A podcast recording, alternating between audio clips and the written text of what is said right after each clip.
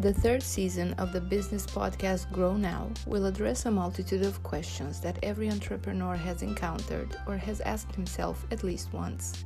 The untold story of what an entrepreneur's life is made of, the enthusiasm and the true beauty of entrepreneurship, a journey that happens either because of necessity or due to the opportunities presented.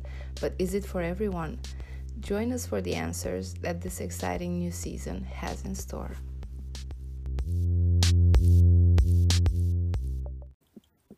Hello, my dear friends and listeners. Hope you are all enjoying a beautiful autumn. After talking about dreams last time, today I wanted to move on a little bit. What is the issues with having dreams? During the week, I have been working with few of my clients on this topic. Initially, everything is great. We have dreams. We all have them. And we kind of love having them, isn't it? Yet, the problem is when those dreams are not coming true. And when that happens, we feel disappointed, frustrated, down. During one of my calls, I had a very dear client saying to me she was mourning. In French, we call this faire le deuil. The terms she used refers to her calling, like I don't have one, I don't know what it is, and I'm mourning over it.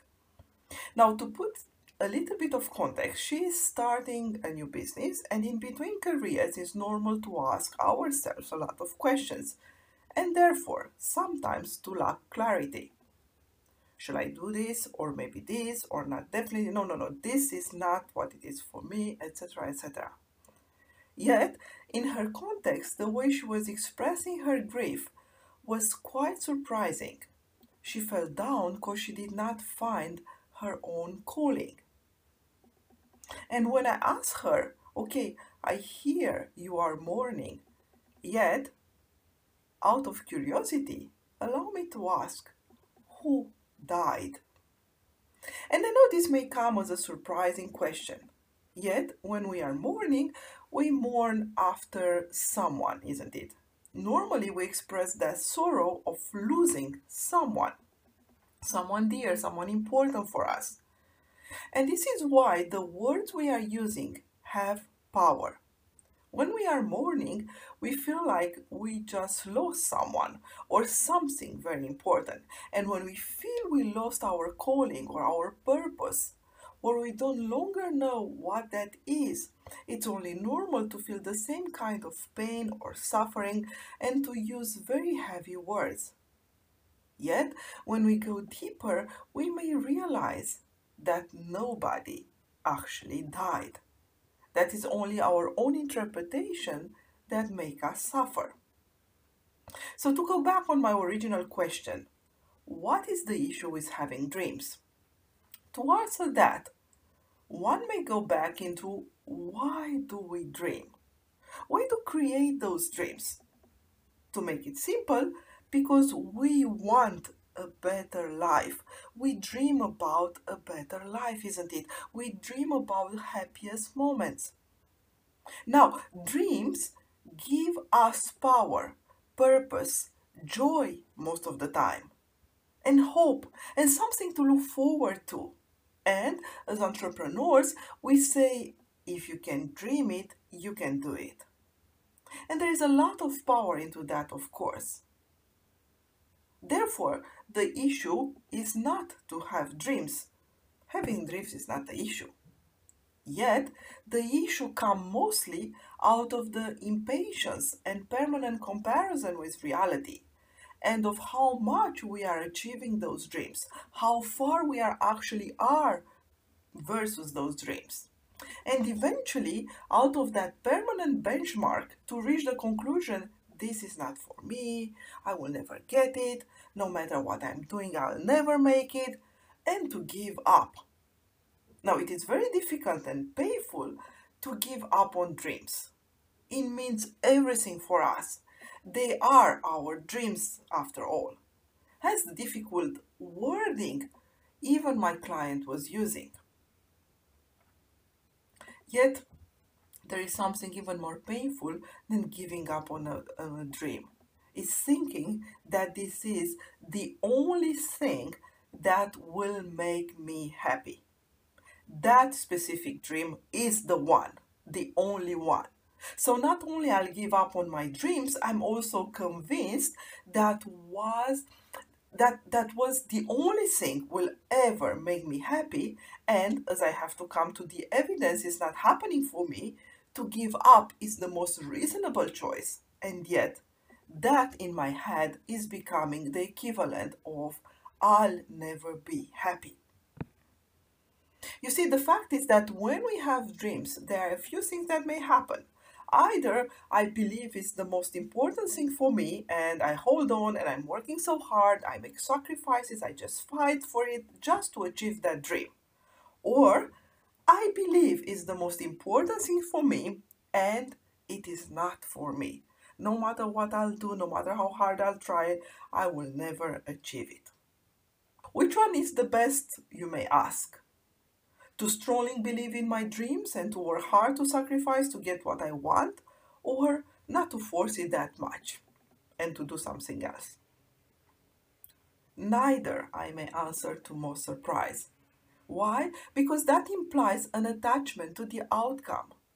And when we have an attachment to that outcome, we keep comparing the reality to the outcome. We keep worrying about the future.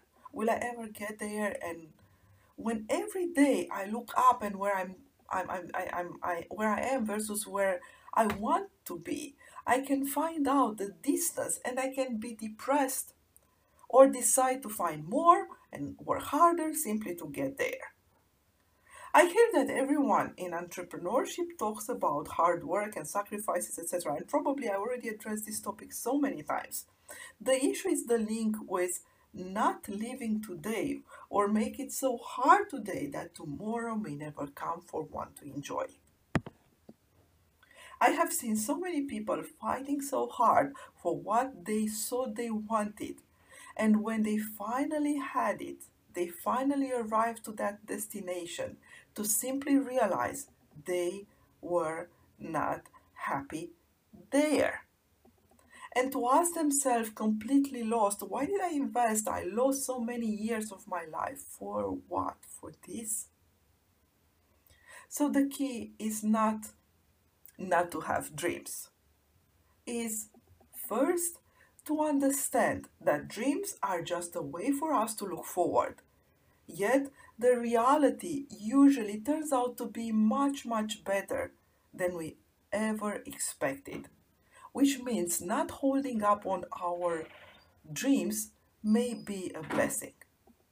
So use dreams to motivate you and get you started, and then focus on what you are doing to make the best of that precise moment. Second, understand that we dream of what we know possible meaning some amazing things we can simply not even imagine as we never experience them. Hence the disappointment when we get there and it does not feel the way we thought it will. Now, I have this example most of the time, you know, people dreaming to go to America and they are fighting so hard, yet they never been to America. So when they reach there, maybe the first months, maybe the first year, they will still be blown away. Yet when they see the reality of what America is, they may feel they are not so happy there.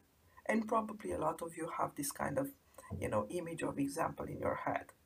So allow your dreams to evolve in line with your experience and to surprise you. Finally, when you have a dream, the best gift you can make or you can give to yourself is to believe it is possible. And to feel that joy when you reach the destination of your dreams, when things happen the way you dream them.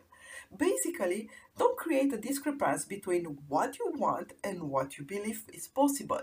Believe that what you want is possible for you and so much more than that. Allow it with your own life experience to evolve and to surprise you because life is just a collection of present moments that we experience with curiosity and love. And in the next episode, we will continue with this topic. Now, just seven more days and you will be listening to some more secrets of how can you deal with your dream in the most interesting way for you. Till next week, enjoy. Thank you for listening. And for more information on her business coaching, ebooks, and mastermind programs, please visit mitraluka.com.